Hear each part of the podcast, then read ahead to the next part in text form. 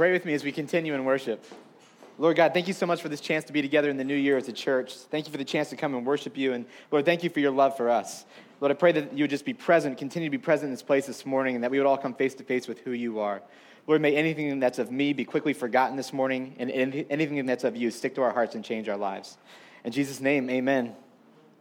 So, we are starting a new series this morning in the new year. We're going to be looking at the heart of Jeremiah. And Jeremiah is a book of the Old Testament. And, you know, who was Jeremiah? Well, he was the weeping prophet, as he was known as. And you might say that's a weird thing to be called. But as I had to look her up, as Lesley Gore, the, the songwriter who wrote um, It's My Party and I'll Cry If I Want to, her famous line, You would cry too if it happened to you. Um, I think if we understood the life and the times of Jeremiah, we could all kind of say, there's a reason that maybe he had a lot to cry about. Uh, Jeremiah lived through a really, really difficult time in Israel's history. He was a prophet to the kingdom of Jerusalem, he was a prophet to the kingdom of Judah, and in that time, the kingdom fell. He was a young man who kind of warned people again and again if we don't turn from our ways, our enemies are going to come and they're going to take down our city. And his cries fell on deaf ears. In fact, not just deaf ears, but he had a lot of resistance. Jeremiah experienced some pretty rough things. He got thrown in a well where he was left to die until someone kind of rescued him.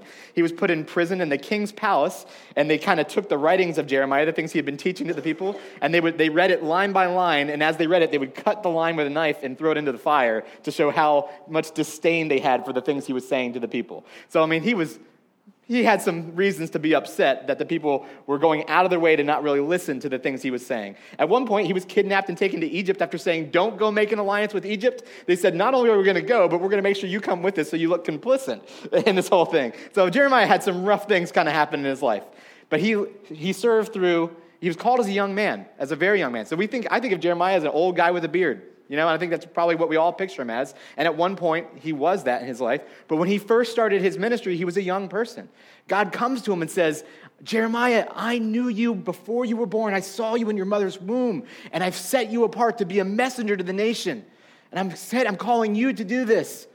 And he says, I'm too young. I'm too young for that kind of responsibility. Some of us can probably relate to that. And then as he goes on years and years and years, he probably started to say, I'm too old to put up with all this. But he, he carried that burden his whole life.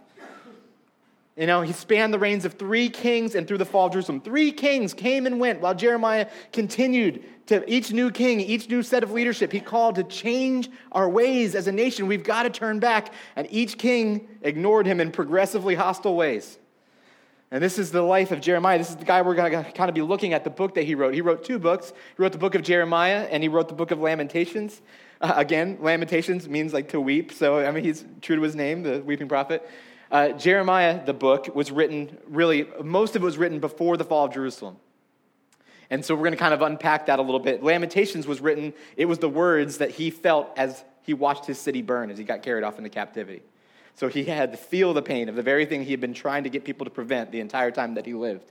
But Jeremiah, the book, I've realized, I was just kind of reading it on my own, and I realized that he used the word heart over 42 times. Now, I was reading the ESV version, which is a little bit more of a direct translation. Your NIV might not have it 42 times. And I, I didn't actually Google this, so I literally just counted and wrote down every single time that it said the word heart, and I came up with 42. So that's not a very specific number. If you're on Jeopardy, you might not be right. I don't know. Um, but that's kind of what I kind of came across in my own study. And I started to say, there's a theme here. Like, what is Jeremiah, why does he talk about the heart so much? He's so concerned about the heart. And I realized that there were several themes of how he talked about the heart. One was that what happened to the hearts of the people was a big kind of like condition of the book. Why are the hearts of the people so far from God? What has happened to their hearts? And so we're going to kind of unpack that this morning. That's really where the book starts, trying to understand where people are coming from. But then he goes on and gives us great insight into the heart of the Lord. And we're going to, over the next couple weeks, we're going to unpack what is the Lord's heart like? What is his heart for his people? What is, what, how does he feel about the pain of his people? So we're going to really unpack that. And then, really, he talks about also what our hearts were meant to be. And he talks about how they can be restored. So, this is like kind of like the, the, little snapshot of what we're going to do in this series. We're going to follow through the lens of Jeremiah, who lived in very turbulent times, as he kind of acknowledged that our hearts are very, very, you know, intriguing things, the depths of the heart. So we're going to really unpack that. Here's the structure of Jeremiah. And this might be boring. I'm going to try to move kind of quickly because some of this is a little biblical. But it's hard to talk about an Old Testament prophet and not give some kind of background, some kind of history. I, get, I geek out over this stuff. I literally cut like 10 slides. So I apologize for all that I left in, all right? So, like, um, but this is kind of the structure of it. You know, like the introduction to his ministry is in the first chapter. And then from 2 to 25 in the book of Jeremiah, he tells them that judgment is coming on them because of how wicked they have become. And please turn back from your ways. So he really unpacks this.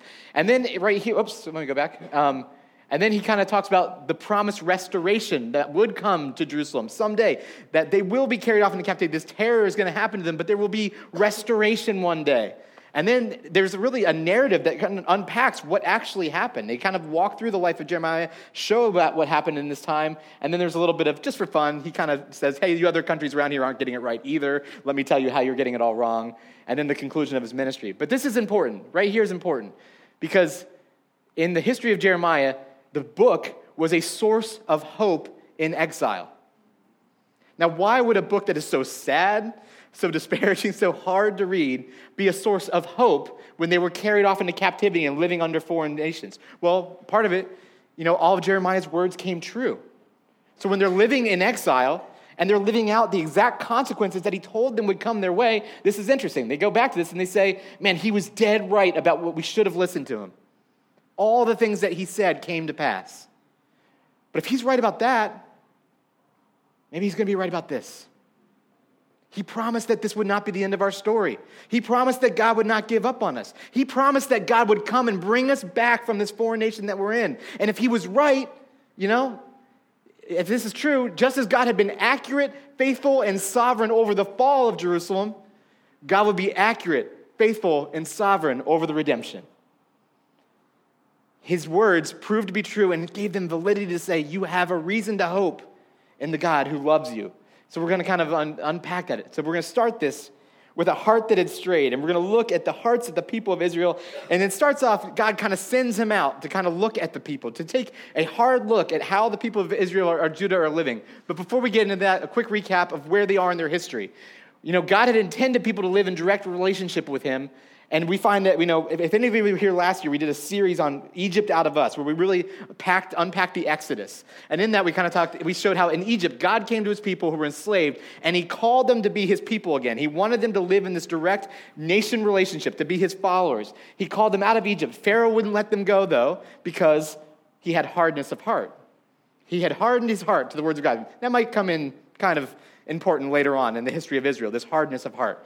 So Pharaoh wouldn't let them go, but through miracles and wonders and signs, God brings them out of Egypt and he brings them into like the, the, like the wilderness. He led his people out of Egypt and he went about removing Egypt from them, teaching them how to live in a direct dependent relationship, teaching them how he was to be their God and they were to be his like people and how that relationship was supposed to work. And over the course of a couple generations living out in the wilderness, they started to kind of figure out how to live in relationship and in community with God, with God at the center, with his law, where they would actually honor each other. They would treat the aliens and the, the slaves among them with respect, how they were supposed to operate differently than the rest of the world all around around them. They learned that they, he, you know, he brought them into a nation and set them up, and they were supposed to be a light to the world. Their nation was supposed to be a city on the hill that would show the rest of the world how they were supposed to live in right relationship with God. And at their very best, they sometimes got this right, but not very often. He gave them the law to live by and a process of restoration for when they fell short. We know that they gave animal sacrifices and things like that, but part of this is because there was a law that they were supposed to live by. There was a way that they were supposed to treat each other. There was a way they were supposed to respect God. There was a way that the world was ordered to work, and if they lived in compliance with that, it would work well for them. And when they fell short, he gave them ways to kind of have seek out repentance from God and from each other. There was ways to make things right. And the part of the process was, hey, I know you're going to keep messing up, but go and make it right whenever you mess up. Go and make it right. And they had a process of redemption and restoration that they lived in in these cycles. He called leaders who were supposed to be faithful and these prophets who were supposed to call the leaders to account. When the leaders got it wrong, the prophets were supposed to show up and say, You're getting it wrong. And when the people started to stray, they would come and say, We need to turn our hearts back to the Lord. And like a seesaw, they would go off the deep end and they would live poorly and they, would respond to the prophets and they would kind of start to like, get things right for a little bit, but it kind of went this way for a long time. They never kind of lived long getting it right. In the best of times, it was good, though, and it was very good for their nation. At the best of times, they were a bit of a light to the world. But most of the time, Israel wasn't much different than the world around them. They looked just like the world around them. They kind of fell into the same problems and the same corruption and the same hardness of heart that the world around them had. And at times, And as time wore on, they fell farther and farther from God. They kind of, kind of like spiraled till they were even kind of as bad, if not worse, than the nations around them, and it grieved God. So the northern kingdom actually was conquered by Assyria, and in this time, like, you know, the kingdom of Jerusalem and Judah, Judah held on for about 150 years. They, there was a good king in that time who repented and they kind of lived well, but then there was 150 years where they just really went downhill fast. And this is the time that Jeremiah was called in to be a prophet, to tell the truth to a leadership that didn't want to hear it, to a people who didn't want to hear it. And he's called to live in this exact time. He's trying to get them to back to the way that they were intended to live. And so this is the context of Jeremiah that we're kind of walking into. And he gives them this this is the kingdom that he served in. This kingdom was carried off into captivity, it no longer existed. And so, what kingdom, what, what kind of condition was Judah in in this time? Like, just to give you a little idea, God gives him a little message, and he says, Go out and talk to the people. And if you can hear, well, let's just read it. In Jeremiah 5 1, he says, Go up and down the streets of Jerusalem and look around and consider. Search through her squares. If you can find but one person who deals honestly and seeks the truth, I will forgive this city. It's a pretty low bar, right? If we said, hey, go out into Towson, if you can find one person who deals honestly with people and seeks the truth, you would hope that you'd say, I could find like a good list, right? And Jeremiah goes out and he goes up and down the streets and he spends time among the people. And he comes back to God and he says, Yeah, I couldn't find anybody. Like, that's not a good condition for the city to be in, right? So he says, But, but, I thought these are only the poor. They're, you know, they're, they're foolish, for they do not know the ways of the Lord, the requirements of their God. So I'll go to the leaders, the, the literate, the people who know the law, and speak to them. Surely they know the way of the Lord, the requirements of their God. But with one accord, they too had broken off the yoke and torn off the bonds of the relationship that they had with God, and they were living their own way. To, as one accord, they had done this. And he goes on to say, This is what God tells him to go say to the people Announce this to the descendants of Jacob and proclaim it to Judah. Hear this, you foolish and senseless people who have eyes but do not see, who have ears but do not hear. Should you not fear me, declares the Lord? Should you not tremble in my presence? I made the sand a boundary for the sea, an everlasting barrier it cannot cross. The waves may roll, but they cannot prevail. They may roar, but they cannot cross it. But these people have stubborn and rebellious hearts. They have turned aside and gone away. They do not say to themselves, Let us fear the Lord our God, who gives autumn and spring rains in season, who assures us of the regular weeks of harvest. Your wrongdoings have kept these away, your sins have deprived you of good. Go and tell the people the, the, the, evil that you feel, the darkness that you feel, it's out of a product of your own hearts. You have turned from the Lord and you're reaping the benefit, reaping the rewards of what you have sown. And people didn't really want to hear it. But this is the message Jeremiah goes out and carries. Here's the, some words he uses for the condition of their hearts stubborn, rebellious. These are the common kind of words that he uses. Here's some other words that he uses for the heart. Their hearts are evil. He goes on to say their hearts are uncircumcised. What does that mean? Well, the people had circumcised their bodies as a sign that they were loyal to the Lord. But he's saying, but their hearts are a sign that they are not loyal to the Lord. Their hearts look nothing like my heart. They look nothing like my heart. You can't find my heart in the heart of my people, and that's what I put them there to be a light of the world. They're deceitful, their hearts are sick. This is the condition of the heart of the people that Jeremiah is going out. And he goes on, he, God pleads with them to question, ponder things in their heart. He says, Consider this in your heart. And they didn't. They wouldn't listen to Jeremiah. Consider in your heart. Their hearts didn't consider, didn't weigh the truth that he brought to them. He also asked them to hold the desolation of the land in their hearts, basically saying, Look at the poverty, look at the destruction, look at the hurt that my people are in. Hold that in your heart. Can you feel that? And they're basically saying, It doesn't affect my heart. It doesn't affect my heart anymore. I see the brokenness, but I feel kind of justified in what I'm doing. No, I see the, the pain. But you know what? That's their problem. They brought that on. They're not feeling the, the hurt of the people around them. They're not considering or pondering in their heart the condition of their nation. And their hearts have become sick and deceitful and rebellious and stubborn. And man, you can imagine why Jeremiah might have spent his nights crying as he pleads with the people to hear the word of God. And this is the condition that he's faced with. The most common phrase that is used in the book of Jeremiah is they follow the stubbornness of their hearts. They followed the stubbornness of their own hearts. Basically, they did whatever they wanted. They let their desires lead them, and they had become stubborn in their ways, and they didn't want anybody to kind of correct them on how they were doing it. So, how does a heart become stubborn? I think is a pretty important question. And that's one that we should really ponder ourselves. I might have got stuck here. If uh, thanks, McCall. Um, well, I think hardening of our hearts happens for several different ways. One is a lack of accountability. There was nobody to call them out on things. The one person who was trying, they weren't listening to, but they weren't calling each other on things. Leaders were patting each other on the back for the conditions that they were kind of creating. There was no one calling them to account. Um, unrepentance, like when they were confronted with truth, there was no part of them that wanted to turn back from their ways. What repentance means is basically I'm walking this way and God calls me on something and I turn around and change my direction and come back. It means to turn and come back. There was no repentance going on in the nation. They were not changing their ways. They didn't want to hear about changing their ways. They were set, they were stubborn, they were fixed on the direction that they were going. And when we kind of live in unrepentance in our lives, we kind of like justify the direction that we're going instead of kind of hearing something that would call us back.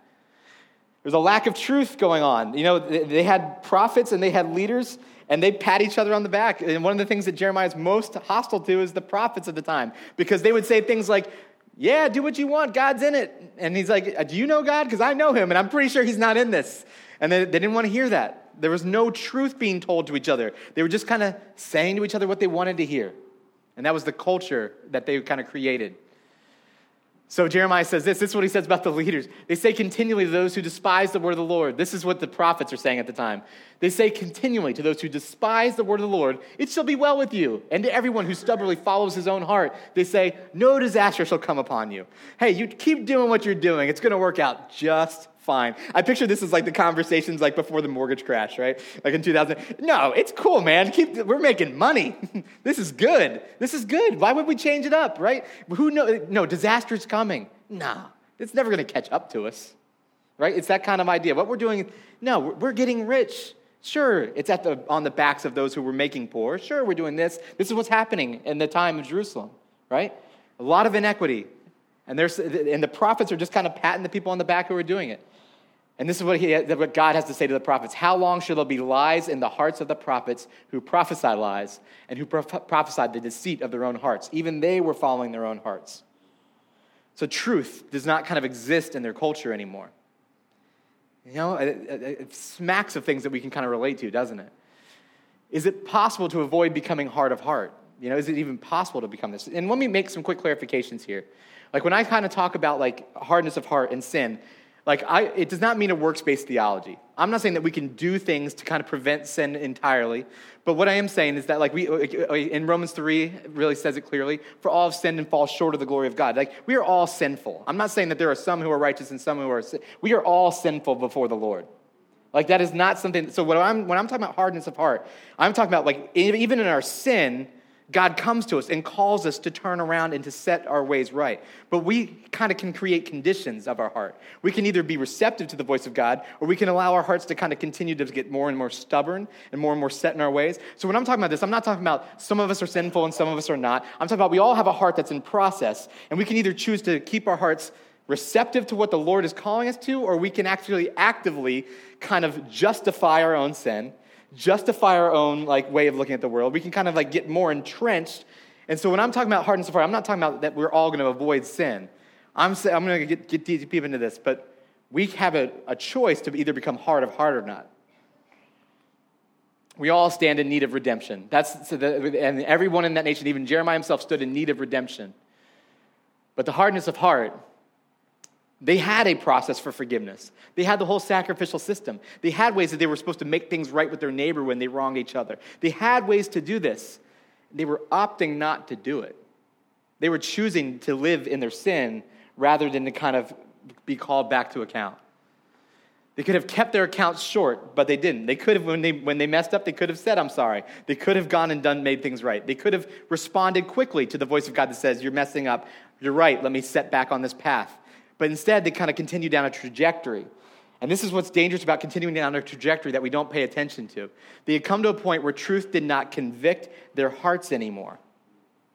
Hear that again. They came to a point where truth did not convict their hearts anymore. Do you ever like feel when you're doing something wrong, you feel guilt? You feel kind of your conscience kicking in saying, I should really go back and say, I'm sorry, that was messed up that I said that to that person. Oh, it's just traffic. Why did I cut that person off and then tailgate them for a, you know, a mile? Like, did you ever feel that nagging voice in the back of your head that says, like, yeah, you shouldn't be doing that? Like, you know better. You know better. Well, what starts to happen when, when you're kind of like at a point where truth doesn't convict you anymore? If you ignore the voice over and over, you ignore, ignore the voice of God more and more, and you just kind of allow yourself, truth starts to bounce off a little bit more. You start to dull the voice that says, This isn't right. So, you know, the word iniquity is used in Jeremiah as well for sin. And it's, it's a building term. Now, this is, we're going to love, I'm, I'm clearly not a contractor. Here's my idea of a roof and like a roof line, right? And of course, it's green and silver because it's Eagles colors. Because who wouldn't? Like, you want a green roof for Eagles. Um, but anyway, so like, um, so it's a building term, and it means to be a little bit off at the beginning. You will learn that as bad as I am at graphics, I'm even worse at building. If I was to build something in my house, you would see iniquity all over it. All right, I mean, like, I, mean, I, I can't even say. People kind of ask. We've been rehabbing our house, and people often ask, like, "Oh, how active have you and Kira been and like doing the work yourselves?" I'm like, "Well, I carried these boxes up and down the stairs like multiple times." So you can pretty much say I did the whole thing. You know, I mean, like, no, I've built nothing in my house. I did not pick up a hammer because I want it to look half decent when it's done. Um, but iniquity is a building term, and what it really means is to be a little bit off at the beginning. And now you might build something like that and be like, yeah, it's not that bad. It's just a little bit off. You know, my measurement wasn't quite correct. But here's the thing if you don't correct it, if you don't go back and kind of like set it right, if you don't repent of placing that thing wrong and you say, no, that's the line I built, and I'm going to keep it going. I, I feel good about this line.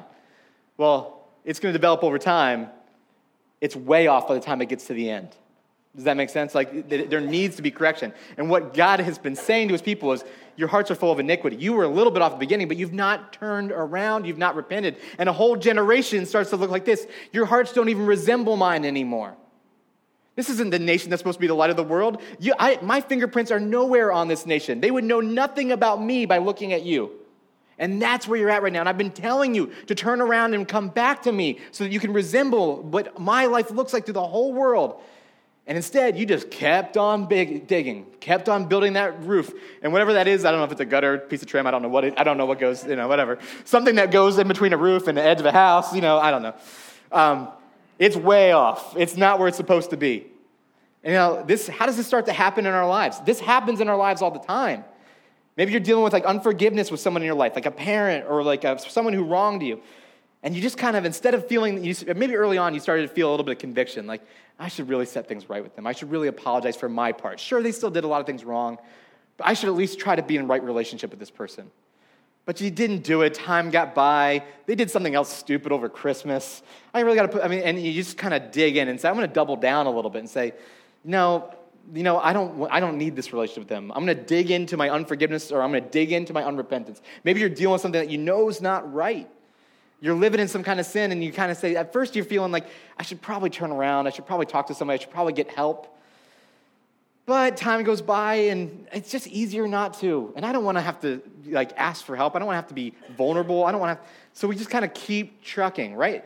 Sin just kind of gets this way of getting in. And here's the thing over time, you will become less and less convicted of that thing that you didn't do right because you are hardening your heart.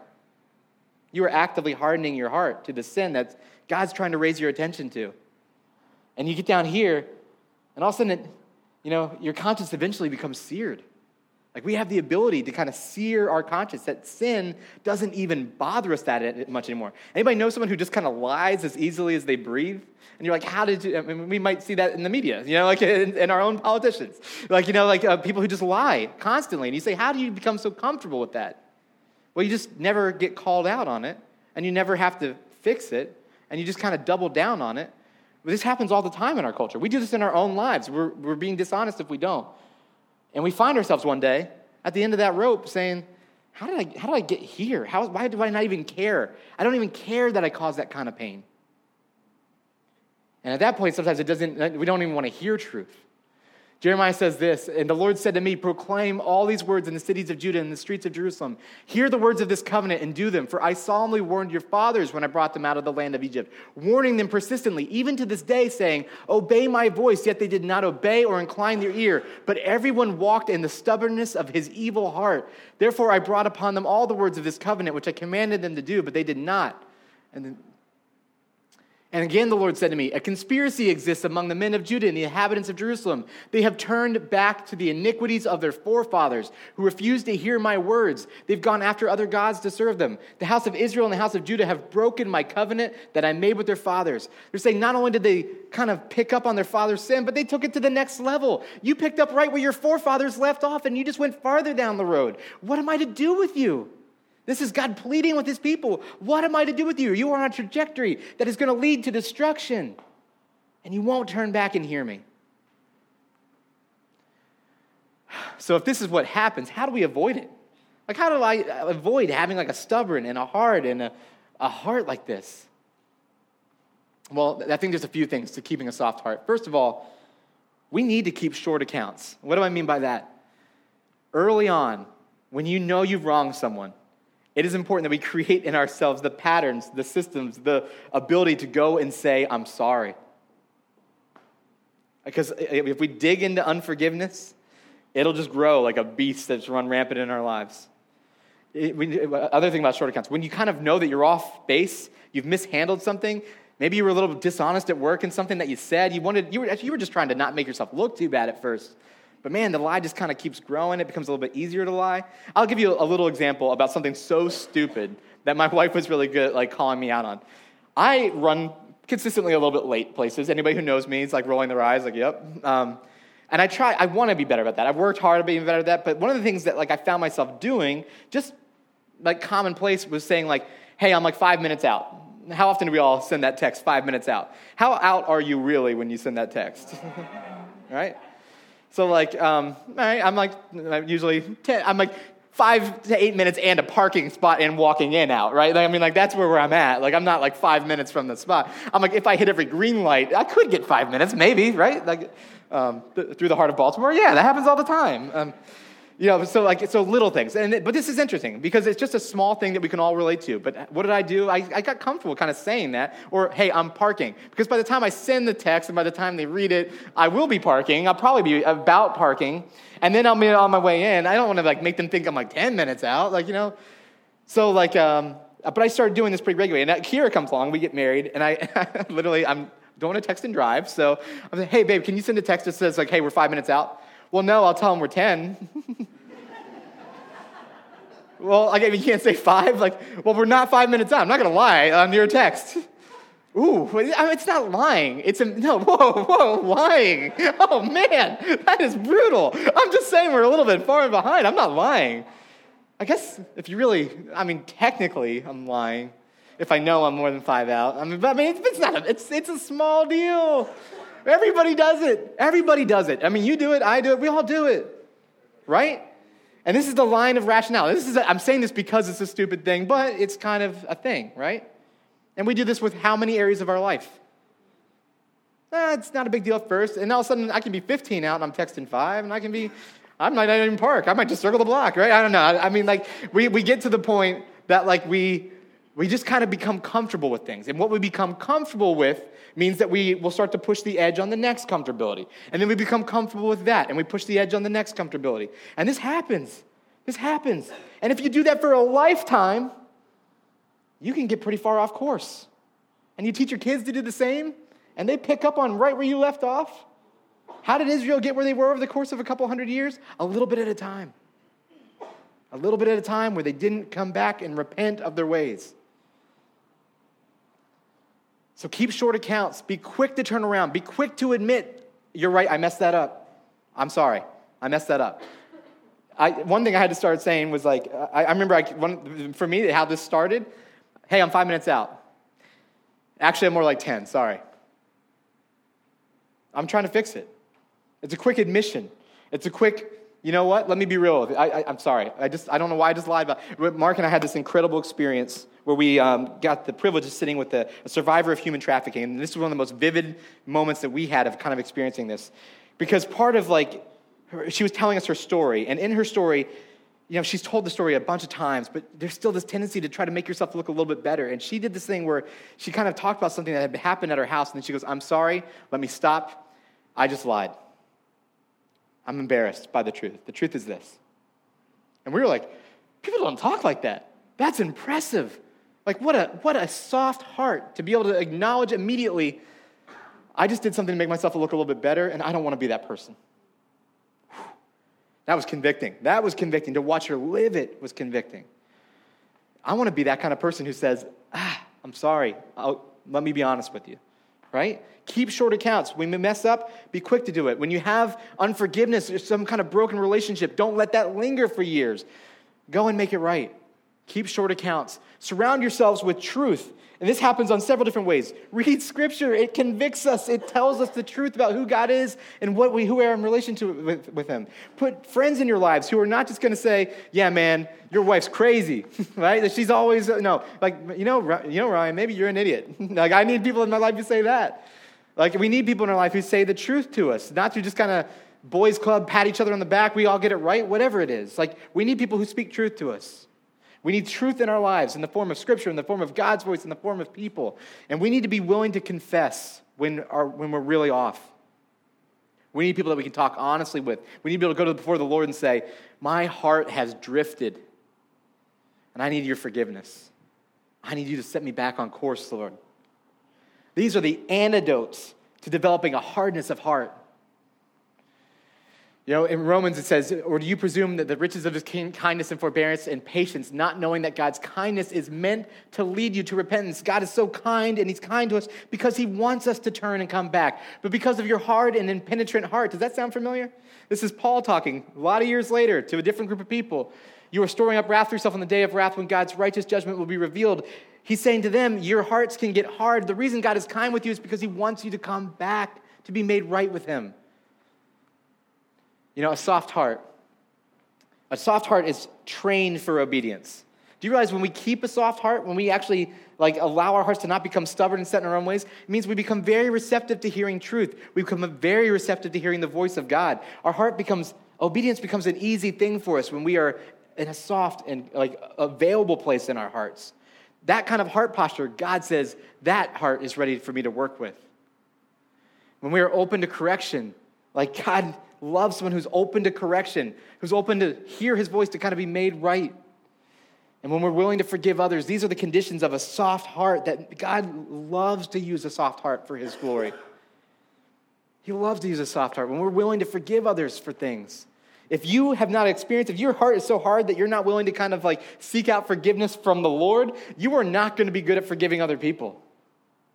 You're hard on yourself, you're stubborn in your own heart, you're unwilling to repent, you're going to hold other people to some pretty heavy standards. So what if my what if you're sitting here this morning and be like, you know what? I feel like my heart's actually become pretty calloused. There were things that I used to do that, man, it really bothered me early on. My, and now I feel like my conscience doesn't speak up that much. Like, what do I do if I'm in a place where my heart, heart is hard? Well, I'd say there's a few different things. You know, this is one of the things that God, that Jeremiah says. Blessed is the man who trusts in the Lord, whose trust is in is the Lord. He is like a tree planted by water and sends out its roots by the stream and does not fear when heat comes, for its leaves remain green, and is not anxious in the year of drought, for it does not cease to bear fruit. The heart is deceitful above all things and desperately sick. Who can understand it? I, the Lord, search the heart and test the mind to give every man according to his ways, according to the fruit of his deeds. How do we kind of break up a cow's heart? Well, first of all, plant yourself by the Lord and allow Him to search your heart. You know, it's interesting to me, like David, who is kind of deep in his own sin, begs the Lord to search his heart and to know Him and to make Him right. Breaking the callousness, the first step is to notice when your heart has grown hard and to bring that before the Lord and say, Lord, I'm dealing with like hardness of heart in this area. Like, I know that like we've been in this bickering relationship with like my parent or like my friend from whatever and i feel myself not even caring that the relationship's damaged anymore. And that's some hardness of heart setting in right? What does it mean to go before the lord and say lord break up that callousness and let me feel that burden for them again. Let me feel their pain of what they're going through. Lord break up the callousness of my heart. Invite someone in Talk to someone about this. Sometimes we need perspective. If you have people who give you like truth in your life, process these areas where you feel like your heart's become hard. And I would recommend go to counseling if that's helpful for you. Because sometimes these things are deeply rooted. Why do I react the way I do? Because of just training myself for years to protect myself. And that sheds, it kind of reveals itself as a hardness of heart. But it's really like we, we man, we dig in patterns and habits, don't we? That, and it's built to protect ourselves. And sometimes we need to get to the root of what are we trying to protect ourselves from? What are we so afraid of that we're afraid to have a soft heart? We build up our hearts to because, man, nobody's going to hurt me again. That's not a healthy way to live. We need to unpack those things. And guys, prayer, the one person who can give you a new heart, and we're going to get into this in this series. I know this, this was kind of heavy. I'm sorry. I kicked off the new year talking about your hardness of heart, right? Like, thanks, Ryan. Um, Jeremiah has a lot of hope and a lot of redemption and a lot of restoration. And we're going to talk about what, he, what God's plan for our hearts is. He doesn't want to leave us with a sick and deceitful and broken heart. That's not the condition He wants for us. He has a plan. Where are you going to find that plan? In communion with the Father. Let him be the voice that communicates with your heart. Go to the heart, Lord in prayer. We have a prayer Sunday this morning, and when we start worshiping, you are invited to walk down this hallway and to join us in the sanctuary. There are people who will pray for you. If you're feeling convicted this morning, like, I need the Lord to break up the callousness of my heart in these areas, I wish somebody would pray for me about that. You can do that like in five minutes. Like, you don't have to wait very long. Um, but have someone pray for you. Pray about these things. Journal about them. Consistently lay these things before the Lord. Don't let your heart just continue to harden because here's the thing it's going to move in a direction. It's either going to move farther into hardness or you're going to start to break up that callousness. It's going to start to become softer. But it's not just going to kind of like coast, it's going to go one way or the other. Ask people to pray for you over the hardness of heart. Invite people into that. Pray about it yourself. Bring your heart before the Lord and ask Him to break up the callousness that's there. Just a few questions for you this morning as the worship team comes back up. Is there a part of your heart that has grown hard? It might be in a relationship with somebody. It might be something that you know you're doing that's kind of wrong, but you just don't feel like changing. That the work of changing it seems harder than the work of just kind of continuing. Where, is there an area of your heart that you feel like has grown hard? Lay that before the Lord. And then what do you need to soften it? This is something just a process. Do you need confession? Do you need to talk to somebody honestly about it? Do you need prayer? Someone else to pray for you over that? Do you need maybe to go counseling to unpack why do I why do I act in such a defensive way? Why is my heart so angry when these things happen? Is there somebody that you need to forgive? I'll say this if you have unforgiveness going on in your heart, it affects everything else. It just does. What's going on in your heart this morning? Um, as the worship team starts to play, I'm gonna I'm gonna pray for us, and then feel free. We have, this is a prayer Sunday, so feel free to go down the hallway. To there are people who are willing to pray for you about anything, not just hardness of heart, but anything that you might have a concern for. Uh, but pray with me. Lord God, I just confess myself how easy it is for my heart to grow hard, and how easy it is for my heart to be calloused. Lord, I don't want to live that way. I know that we in this room don't want to live that way. Lord, we've learned to make our hearts hard, to protect ourselves. But Father, that's not what you intended for us. Lord, I pray that you would come and break up the areas of hardness in our life in our hearts. Help us to have a soft heart, especially towards you, that we would be willing to hear your voice, quick to turn around when we are living poorly, quick to hear the correction that we need. Lord, that we would hear the voice of the people who we love, that call us to things, that ask us to to, who call us to repent, Lord, that we need restored relationship. And Lord, I want to have a soft heart towards the way I see the world. I want to see the world the way you see the world. I want to be able to ponder things in my heart and feel the brokenness of my nation. Lord, I don't want my heart to grow callous and hard. And I pray that over everyone in this room, that we wouldn't grow callous, hard hearts, but that we would have the courage to keep our hearts soft before you. Lord, I pray for anyone who's struggling with just hardness of heart this morning that you would speak to them where they're at. Lead them to just ask for help if that's what they need. Lead them to just um, take a step towards breaking up that callousness. In Jesus' name.